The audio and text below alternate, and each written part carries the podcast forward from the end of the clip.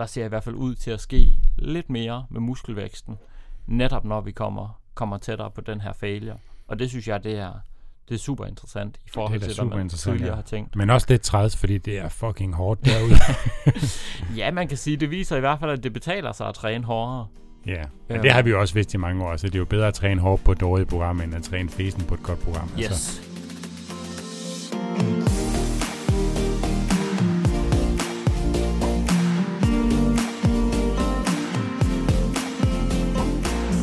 Velkommen til træningsteamen. Træningsteamen er for dig, der vil have mere viden om styrketræning og om kost. En podcast fri for bro science og quick fixes. Vi er din værter, Steffen Fiske. Og Nikolaj Bak. Jeg er medejer af styrke og har en bachelor i idræt. Og jeg er også medrej af Styrk, og jeg har en bachelor i medicin med industriel specialisering. Og hvis du, kære lytter, kunne tænke dig en uforpligtende snak med os, eller en af vores trænere og coaches og fysioterapeuter og vaneterapeuter og vanecoaches i Styrk, så er det bare at klikke ind på styrkmig.dk.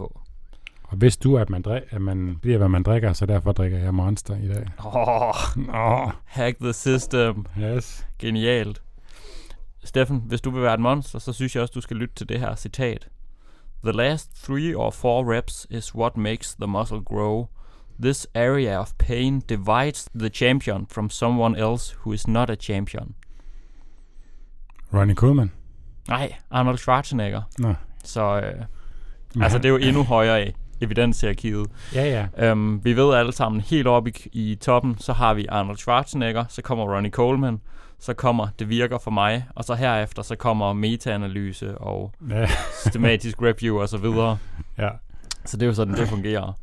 Um, så nu har vi både noget evidens fra Arnold her. Jeg havde tænkt, at vi også skulle kigge på noget, øh, på noget andet evidens i dag. Um, fordi det er jo... Som, som hænger lidt sammen med det, han siger.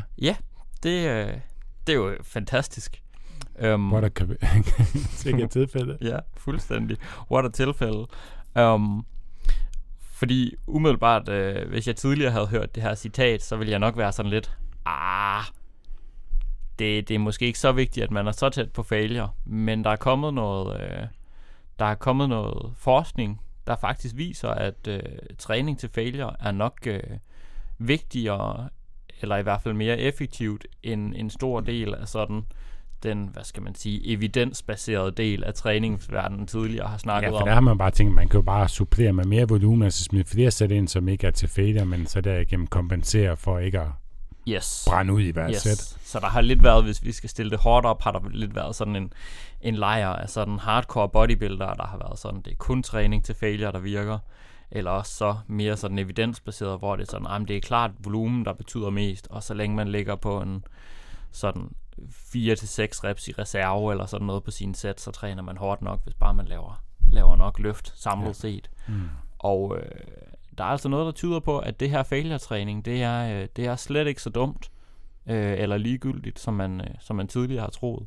Nej, for Øh. det der er et nyt studie, Ja. der er kommet, og det, det vil du gennemgå, så der skal nørdes lidt i dag. Yes, det bliver, det bliver stadigvæk på et øh, praktisk plan. Øh, Mm. Studiet det ligger offentligt tilgængeligt, så hvis man vil, vil nørde helt med dataen, jamen, så, kan man, øh, så kan man gå ned i det og øh, kigge på det. Vi smider selvfølgelig et link i, øh, på vores hjemmeside til det her studie, ja. så man kan se. Øh, men ellers så tager vi ligesom hovedpunkterne. Og øh, jamen det der, ligesom, øh, det der ligesom er blevet gjort, man har ligesom lavet sådan en, øh, det her det er det man kalder sådan en metaregression, altså det er samme princip som når man laver metaanalyse, jamen så tager man studier på området, der alle sammen har undersøgt noget i, øh, i samme, øh, hvad skal man sige, ja, samme hypotese, øhm, og så har man taget de forskellige data fra de forskellige studier og samlet i en analyse for simpelthen at kunne sige noget med en større sikkerhed og sige noget mere overordnet. Mm. Øhm, det man har gjort her, det er jo så forskellige træningsstudier, og så har man prøvet at øh, estimere, hvor langt de her forsøgspersoner i de forskellige studier, de var fra failure. Og failure, det er jo så, når man ikke kan løfte længere. Ja. Øhm, Så han riger værdi. ja, så sådan en, en rigere værdi, den her reps in reserve, Mm. som det er en forkortelse for, så har man simpelthen lavet sådan en, en sammenhæng mellem, okay, hvor mange øh, gentagelser havde de i tanken, helt op til failure. Øhm, og så lavet, kigget på, hvad betyder det for styrke, men også kigget på, hvad betyder det for muskelvækst. Og det er særligt muskelvæksten, der er interessant i den her sammenhæng. Samtidig så har man skildret mellem det, man har kaldt volitional failure øhm, og momentary failure. Så volitional failure, det er ligesom, når forsøgsdeltagerne har vurderet, at de har ramt failure, hvor de ligesom rammer den her. Jeg kan ikke tage en mere. Ja, lige præcis. Ja. Øhm, nogle kalder det også sådan en teknisk tærskel, hvor man kan mærke, at nu kan jeg ikke løfte mere uden at ændre teknikken. Øhm, eller det, der så hedder momentary failure, der hvor de rent faktisk, hvor man fysisk så, at de ramte failure, som nok mere sådan, okay, nu er vi sikre på, at der er failure, fordi de, de kan ikke flytte vægten længere, så det kan være, at den går i stå med i en gentagelse eller sådan ja. noget. Øhm, og så har, man, så har man kigget på sammenhængen mellem, hvor tæt de har været på failure, og, øh, og hvad de har fået ud af det. Øh, og for styrke var der ikke nogen sådan væsentlige sammenhæng, når man tog højde for, øh, for volumen. Altså det er, for styrke er det nok klart vigtigst, øh, hvor meget man samlet set laver. Mm. Øhm, I hvert fald hvis vi snakker sådan styrke specifikt til en specifik øvelse, fordi det er klart, får man større muskler, har de også større styrkepotentiale. Men der er det jo meget skidbaseret i pludselig, ikke? Ja, ja. lige præcis. Øhm, men for lige præcis muskelvækst, det var ret spændende. Øhm, så hvis vi ligesom tager sådan fra 10 reps i reserve, helt op til den her øh, øh, vurdering af, at nu ramte de ligesom failure, volitional ja. failure, der var der øh, en lineær sammenhæng mellem antal reps og muskelvækst, sådan at vi sagde, jamen havde man 5-6 reps i reserve og gik til failure, øh, sammenlignet de to ting, så så man dobbelt så stor muskelvækst. Mm. Øhm, og der er jo også en ting med volumen, fordi man laver mere arbejde. Det rigtig interessante så, det var, når de tog den her volitional failure, altså hvor at man estimerede, at forsøgspersonerne havde vurderet, at de ramte failure til momentary failure, hvor man fysisk så, at de kunne ikke løfte vægten mere. Man presser dem lige lidt ekstra. Yes, der vil man jo forvente, at man så den her fortsat lineære sammenhæng. Altså at de fulgte hinanden ad en til en, men ja. man så faktisk en stigning i muskelvækst, der var mere end lineær. Ja, så, så, så i stedet for at den bare var stødt stigende kurven, så stak den lige lidt ekstra op mere stigende. Lidt mere ja, stigende. lige præcis. Vi kan lægge et billede af kurven ind over her, så man lige kan se, hvad vi snakker lidt om. Øh, og det tyder jo faktisk netop på, at træningen tæt på failure er mere effektiv end de første gentagelser. Ja, så det er de, som man så det der med, det er de sidste gentagelser, der tæller, det er sådan lidt det, de finder frem til. Ja, det er, det er faktisk det, ikke helt forkert. Det er særligt der, at man i hvert fald får måske noget ekstra ud af det. Yes, det betyder ikke, at man ikke får noget ud af Nej. tidligere i sættet, men som du siger, det, øh, det er faktisk et, øh, en god indikation for, at man får noget ekstra ud af det, når man presser citronen der ja. til sidst. Um, og det synes jeg jo, det er interessant. Mm. Og det er jo 26 studier, der ligesom er blevet inkluderet i den her del af analysen, ja. hvilket, øh, hvilket er ret pænt hvor at, øh, hvor at man ligesom, og man har lavet det her spektrum, hvor tidligere har det været meget sådan, at man har sammenlignet øh, failure-træning med ikke-failure-træning. Her har man jo så gjort det på den måde, hvor man har set på, hvor tæt er de gradvist kommet på failure, ja, ja. ved at lave forskellige kategorier for, hvor mange ja. og hvad, de nu og hvad har man fået af gains på hver af de punkter? Ja. Yes, lige præcis. Og der er selvfølgelig, øh, det skriver de også i, i, i studiet, øhm, hold derop et tordenbrag. Ja. Nå. Eller så ruller de med noget ovenpå. Det, det tordner i Randers. Øhm, jeg tror, de ruller med noget op ovenpå. Det tror du har ret i. øhm, hvor kom jeg fra? Jeg ved det ikke. Jeg ved det. De sagde også i, øh, i studiet, at, eller de skriver forfatterne i studiet, at der var også nogle, øh, altså der er også nogle problemer forbundet med at estimere, hvor langt man er fra failure, fordi det er jo i sagens natur svært at sige, hvor mange reps har en person i tanken fra failure. Folk er ja. både dårlige til at vurdere det, øhm, og der er også forskellige måder at prøve at måle det på, altså sådan, ja. hvor... Øh, og det er ikke noget, man bare kan se med det blotte øje nødvendigvis. Nej, man kan have nogle metoder til, hvor hurtigt bevæger stangen sig og sådan ja. noget, og de forskellige studier har brugt forskellige metoder. Øhm, men det er måske heller ikke det, vi skal tage for det afgørende. Det, det væsentlige er nok bare, at der ser i hvert fald ud til at ske lidt mere med muskelvæksten, netop når vi kommer, kommer tættere på den her failure. Og det synes jeg, det er, det er super interessant i forhold til, hvad man tidligere ja. har tænkt. Men også lidt træls, fordi det er fucking hårdt derude. ja, man kan sige, det viser i hvert fald, at det betaler sig at træne hårdere. Ja, men ja. det har vi jo også vidst i mange år, så det er jo bedre at træne hårdt på et dårligt program, end at træne fesen på et godt program. Yes, altså, helt det er sikkert. vigtigt at træne hårdt, og ikke gå så meget op i detaljer ja. med øvelsesvad nødvendigvis, men træne hårdt. Men samtidig har der også været lidt den her tendens til at være sådan næsten, at, at man så det næsten som dumt at træne til failure, ja, ja. eller i hvert fald unødvendigt. Ja, ja. Øhm, eller man, man snakkede også om, at det kunne ikke betale sig, fordi at træningen omkring failure, den var simpelthen så taxerende, og så, mm. så den, gav så meget træthed, at det var ikke et godt trade-off mellem træthed og hvor meget man fik ud af det. Mm. Øh, og med de her resultater, der vil jeg sige, der kan, man, der kan man sagtens lave et argument for, at der faktisk er et bedre trade-off mellem resultater og træthed ved at træne tæt på failure, ja. End ved at træne længere fra failure og med flere sæt, altså mere kan man måske skære et par sæt fra, ja. for ja. netop ikke at blive for smadret, hvis det, hvis det er det. Jeg vil sige, altså efter min bedste overbevisning i hvert fald, har vi ikke god evidens for, at, øh, at man får en, et dårligt trade-off mellem øh, resultater, effekt kunne man også sige, mm. og træthed ved at træne tæt på failure. Ja. Øhm, og det, det synes jeg, det er, det er meget fedt. Ja. Så man kan jo selv bestemme, hvordan man vil træne. Vil man træne tæt på failure og færre sæt, eller vil man træne længere fra failure og flere sæt? Ja. Det hele, det hele virker. Interessant. Så øh, ja, hvad, hvad synes du, vi kan bruge det her til? Hvad, hvad kan man gøre derude med den her nye viden? Men jeg sidder mere og tænker på, at altså med den viden skal man jo i hvert fald være særligt påpasset med, fordi jeg tror, det som man tidligere har oplevet, det som jeg har oplevet i træningscenter, det her med at køre tæt på fader, det er, at man sådan får køre force rip, så ens body, han står lige og tager, lidt, tager mm. tre ekstra bænkpres, så står man og hjælper ham. Altså, det er jo ikke der, vi er ude. Altså, det er jo indtil man ikke selv kan løfte vægten mere.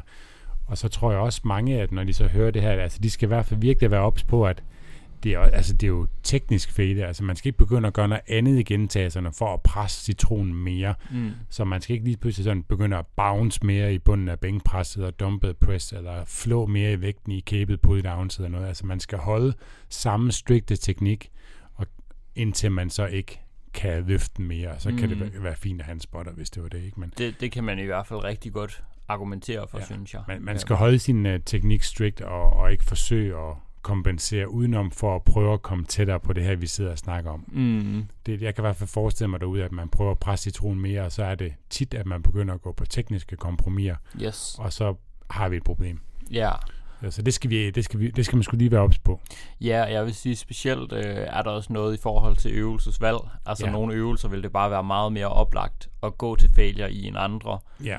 Øh, squats vil ikke være en god øvelse for mange vedkommende at gå til failure i. Nej. Både fordi det det er mere omstændigt med at smide stangen, eller ned på safety bars, eller hvad mm. det nu er, men også, som du siger, at mange vil ramme deres tekniske tærskel, ja. hvor teknikken virkelig begynder at ændre sig markant, mm. øhm, kontra at vi rammer tærsklen for, hvor meget kan musklerne arbejde.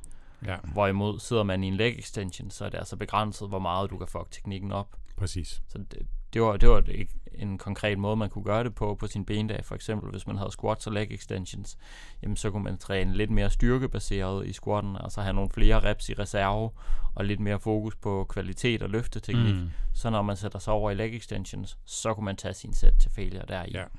Og der er altså ikke nogen, der får totalt overlastet deres nervesystem af at køre sæt til failure mm. i leg extensions eller biceps curls eller sådan noget. Nej.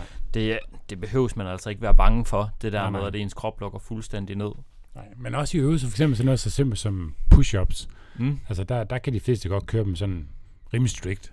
Øh, men det er jo bare det der med, når vi så kommer tættere på fader, så kroppen per automatik, medmindre man er virkelig ops på det undervejs, altså så begynder man jo bare lige bounce lidt mere, og du ved, altså virkelig sådan, gør det lidt nemmere for sig selv, mm. fordi det er det, kroppen gør. Altså der skal man virkelig, altså for hver rep tænke, at jeg skal ikke mm. kontrollere det ned, og så trykke fra, som jeg gjorde bag de andre, og ja, så bliver det bare hårdere, og det bliver langsommere, til sidst så kommer jeg ikke op. Og så er vi der, vi er. Og det er faktisk også noget, jeg har snakket en del med klienter om, det her med, at man behøver ikke være ked af, at man for, ikke får sin sidste rep, for eksempel. Nej. Altså den der, lad os sige, vi kører et sæt af 6-8 gentagelser. Så det vigtige er ikke nødvendigvis, at du lige præcis får den sidste rep. Nej. Øh, det vigtige, eller det væsentlige, er egentlig, hvor tæt vi er på failure, i forhold til, om det er effektivt eller ej. Ja. Så lad os sige, du får 7,5 gentagelse i pulldown med samme teknik, mm. er lige så effektivt, hvis ikke måske endda bedre, end hvis du fik otte gentagelser, hvor du ændrede din teknik til totalt på sidste gentagelse ja, for at få sidste, den sidste. De sidste to, hvor de lige ja, er ja. lidt ikke? og så har man trænet en anden teknik i 25% af gentagelserne for 8 reps. Ikke? Mm. Altså så begynder man jo også, altså hvad er det så, vi ønsker at træne? Ja. Hvad er det vi faktisk, vi træner? Så det er i virkeligheden ikke, om du får den der gentagelse, Nej. der er så vigtigt. Det er mere, okay, jamen, hvor tæt var vi egentlig på failure? Ja. Hvor tæt var vi på at, at udmatte musklen? Ja, fordi at det er jo ikke failure for musklen, hvis vi så begynder at bruge alle andre mulige muskler, eller Mm. moment, eller et eller andet, for at flå den ned. Mm. Så jeg synes i hvert fald, det, det er også et godt argument for at inkludere nogle øvelser, der er mere øh, nemme, mere oplagte at gå til failure i, hvor der ikke er så store tekniske krav. Ja. Altså øh, sådan noget som dumbbell press er nemmere at gå til failure i end bænkpres med stang, Ja. hvor den ligesom ligger på brystet. Med håndvægte der kan du sandsynligvis lægge dem fra dig, eller smide dem på gulvet, hvis gulvet er lavet til det. Yes. Så er der alle mulige forskellige maskiner, der er lavet til det. Pull down, hack squat, leg extension osv. Ja. Kontra sådan frivægtsvarianter som squat, dødløft. Ja. bænkpres med stang som sagt. ja. Øh, det kan være fint at køre begge dele i sit program. Helt sikkert. Ja. Så skal man jo nok være ops på, at begynder man at gøre det her oftere, så skal man måske lige køre et sæt eller to mindre, Mm. eller en hel øvelse mindre, hvis man yes. nu har tre øvelser til en Ja. given muskelgruppe, så fordi at det vil uden lige uh, taxere systemet lidt mere. Man kan altid skrue op igen, når man begynder at tilpasse det her, men uh, det er jo en ekstra stimuli. Ja. ja, det er jo egentlig, fordi det er jo ikke noget, man kan være ked af, fordi det er jo lige præcis, fordi at lige pludselig så er ens tre sæt måske blevet lige, lige så effektiv som fire sæt var før. Ja. Øhm, så man har fået mere ud af samme mængde, men mm. På et eller andet tidspunkt bliver mere heller ikke ved med at være bedre, fordi der er kun så meget, vi nu kan, Ja. kan holde til en session. Øh, og det er måske der, hvor hvis man oplever, at det, at man begynder at træne til failure eller tæt på, øh, gør det mere i sin træning, hvis det så påvirker ens næste træning, altså hvis man er har dårligere præstation til den, hvis man ikke føler sig fuldt restitueret, Mm. så er der nok noget, man lige skal skrue på. Tag et sæt færre, øh, Ja. Eller have lidt færre sæt til failure og bygge det gradvist op. Der, der er mange veje til Rom. Ja. Men det er ikke som sådan, fordi at, at failure-træningen i sig selv øh, ødelægger næste træning. Det er simpelthen bare, fordi man har fået øh, mere stimulus Ja. med, med den samme mængde arbejde, hvis det nu var det, man gjorde. Det er ikke sikkert, man helt kan holde til det mm. endnu. Så kan man sige sådan noget som, at øh, hvis vi nu begynder det her med at, at træne mere til failure, så kan det godt være, at man, man rent praktisk får, får brug for at skifte øvelser oftere. Ja. Øhm, simpelthen fordi det bliver sværere at holde gang i en progression. Det kan det i hvert fald være, hvis de fleste sæt tages tæt på failure, fordi vi har ikke så meget at, at skrue på. Vi kan ikke blive ved med at, at tilføje vægt, uden at skulle ændre på noget andet i hvert fald. Mm. Der kan man sige, hvis man starter en, en træningscyklus med mere i tanken, så er det i hvert fald nemmere at gradvist øge, Mm. øge vægten hen over Ja. træningspassene, og få den her progressive overload, som også er rigtig vigtig. Men omvendt løber man jo også den risiko, at man måske kommer til at træne for let i mange af træningsugerne. Det er det. Øh, så det er jo ligesom, ja, der er jo fordele og ulemper ved begge dele. Ja, men kan man sige, det at skifte en øvelse, øh, når man så starter på et nyt program og en ny øvelse, så, så er det også okay, at det er lidt lettere i starten, fordi der er jo Mm. også masser af ny stimuli og tilpasninger bare ved at have lavet det skifte. Yes. Så at være lidt længere fra fader der er også okay, og så bygge det op. Men det kan godt være, at hvis man så er, er lidt mere ops på at presse citronen lidt mere nu, at man, man løber hurtigt ind i stagnation, Mm. og så må man skifte ud. Og det, det er jo ikke fordi, det skal være en stor udskiftning. Det kan være en fra en fad dumbbell press til en sk- skru dumbbell press. Ja, altså ja, det, ja. det skal bare være en lille ændring. Øh, Det behøver ikke være det store. Jeg vil altså også sige, at det er 100% anekdotisk, men som vi snakkede om, så ligger det også allerhøjest oppe i evidenshierarkiet selvfølgelig. Det, det virker for mig argumenterne. Ja. Øh, ironisk, hvis man kunne være i tvivl. Um, men jeg vil da også sige, efter jeg, øh, jeg er begyndt at træne meget mere øh, til failure i sådan noget som sådan nogle øh, cable presses, altså sådan et, et kabelpres til brystet. Mm. Øh, jeg har faktisk været overrasket over, hvor lang tid jeg vil, jeg rent faktisk kan øge enten gentagelserne eller vægten på stakken fra træningspas til træningspas, på trods af, at jeg egentlig kører de fleste af sættene til failure. ja. Øhm, så det betyder overhovedet ikke, i hvert fald nødvendigvis, at man kommer til at, at stagnere fuldstændig. Nej, nej. fordi man kommer stadigvæk til forhåbentlig at blive lidt, lidt stærkere og lidt mere tilpasset til øvelsen hen over Ja, træningspasserne. præcis, ja. Men jeg vil sige, et godt sted at starte, det kunne være, at jamen, hvis man slet ikke træner til failure i noget nu, så kunne man øh, i nogle af sine sådan isolationsøvelser, eller maskinøvelser, eller de mere stabile øvelser, øh, eller sideøvelserne, vil man måske kalde det, hvis man var styrkeløfter, at man begyndte at gøre det lidt mere der. ja. Øh, begynder at tage et eller to sæt af, af sådan nogle øvelser til failure. Mm. Lad os sige, hvis man var styrkeløfter, og man både laver squat og leg extensions, så kunne man blive ved med at træne i squat, som man har gjort hidtil. Men at ens leg extensions, eller måske nogle, det kunne være, at man lavede split squats i smidstativet eller sådan noget, mm. at man begynder at tage det til failure simpelthen, Ja. øh, for at få bedre muskelvækst ud af det, Ja. og dermed også bedre potentiale for at udtrykke styrken i, øh, i sin squat for eksempel, fordi ja. ja. der simpelthen er mere, mere kød at flytte rundt på tingene med. Ja. Så det, øh, det synes jeg, det vil være et godt sted at starte, og begynde at, at teste lidt af i nogle øvelser, hvor det føles komfortabelt, og man er, øh, ja, og at det ligesom er, er relativt sikkert, og at det ikke kompromitterer teknikken samtidig. Ja, i hvert fald være ops på det med teknikken, sørge for, at, at, altså man skal ops, tænk, altså man skal tænke på det undervejs, at mm. man Mm. ikke skal begynde at gøre det, det der for, Ja. ja. for kroppen gør det, hvis Ja. du ikke tænker over det. Men mindre det er simpelthen sådan en øvelse, der er så simpel, som for eksempel leg extension, Ja, hvor man sådan, så skal man næsten bevidst fucke det Ja. op, for at fuck det op, i hvert fald hvis Ja, det er rigtigt. man har lidt idé om, hvordan Ja. man ligesom flytter vægten fra A til B. Ja. Øhm, så det tror jeg i hvert fald. Og samtidig, så vil det nok, nok også lære nogen, at de kan presse citronen meget mere, end de tror. Der tror jeg, der er nogle øh, åbenbaringer for Ja, mange, hvor, hvor nogle langt man kan presse. Ja, nogle, hvor man virkelig kan... Det er godt for mange, hvor meget man kan presse citronen der. Ja. Øhm, og det minder mig faktisk om en øh, episode, vi tidligere har optaget. Den her øh, Træner du hårdt nok? Hvor vi, øh, hvor vi netop ser på det her med, at øh, hvor meget folk de egentlig, øh, de egentlig presser sig i forhold til, hvad de tror. Hvor dårlige folk egentlig er til det. Ja, til at vurdere, hvor tæt har de egentlig været på at være... Øh, Hvad episode er det? Jamen det er det, jeg lige sidder og, øh, og søger på her. Det er episode 151. Hvor hårdt skal man træne for at få gode resultater? Junk set, effektive reps, og hvor tæt skal man være på failure? Så øh, Jeg har hørt den, den er god. Hvis man kunne tænke sig at nørde lidt mere, så kan man lytte videre til den episode. Og som sagt, så har vi også lagt øh, link til, øh, til det her studie i øh, artiklen til den her podcast. Yeah. Yes, så øh, træn hårdt derude. Det er sundt. Tak for snakken, Steffen. Tak for snakken. Og tak fordi I lyttede med. Det var så afslutningen på denne episode. Hvis du gerne vil læse mere om træningsteamen og det enkelte afsnit, så kan du klikke ind på træningsteamen.dk. Og hvis du har spørgsmål til den enkelte episode eller har forslag til emner, vi kan tage op i en fremtidig episode, så har vi en Facebook-gruppe, som du kan tilmelde dig.